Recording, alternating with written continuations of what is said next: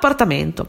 Los Angeles è enorme ed è suddivisa in molte zone. Da Santa Monica alle colline di Hollywood dipende un po' dal gusto personale e da cosa si vuol fare durante una vacanza.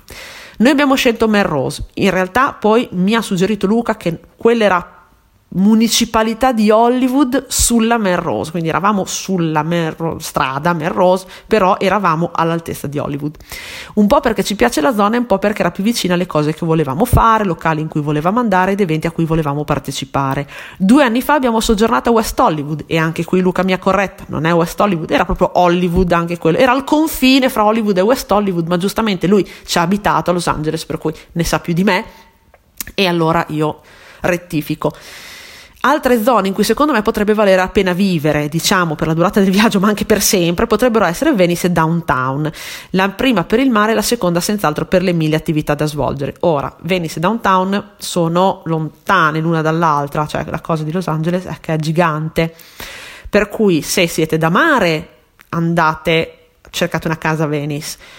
Però ricordatevi che poi le robe fighe di, da fare di sera sono eh, a, a LA e la sera, cioè, o vi potete prendere gli Uber, che comunque, cioè, o prendete la macchina, però non potete bere, oppure vi prendete gli Uber, che comunque sono economici, però sti cazzi tutte le sere, cioè Venice, eh, non so, magari Hollywood, so, sulla Sunset Boulevard per i, per i locali, cioè comincia a essere una spesa, per cui valutate voi, se pensate di essere più da locali, musei, negozi, eccetera, vi conviene stare più verso o downtown, che secondo me è splendida, oppure appunto Melrose, Hollywood, quella zona lì. Hollywood non significa che siete sulla Walk of Fame che fa cagare, cioè siete una zona splendida, residenziale, tutto. Chiaramente le colline sono più belle, costano un botto e le, oppure cioè, robe tipo Beverly Hills, eccetera, cioè, non ne parliamo neanche. Infatti il blog post prosegue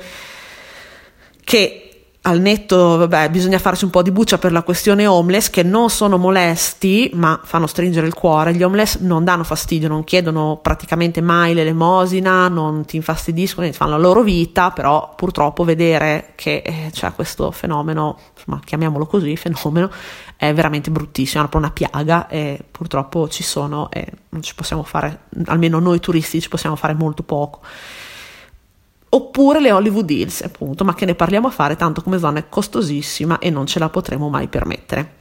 Trasporti. La metropolitana sarà ampliata nei prossimi anni, ci sono lavori in corso da parecchio infatti, però al momento non è così capillare, per esempio come può essere a Manhattan o a Londra, anche perché lo spazio da coprire è decisamente più ampio. Noi abbiamo scelto di noleggiare un'auto e l'abbiamo prenotata direttamente dall'Italia, ma è capitato anche che ne prendessimo una direttamente là durante il viaggio precedente. Se devo sbilanciarmi è meglio prenotarla da qui, così gran parte della pratica viene sbrigata online e al noleggio si va un po' più veloci quella sul lavoro, cioè i lavoratori qua non è... Eh, non sono proprio frenetici perché c'è un clima tutto molto rilassato.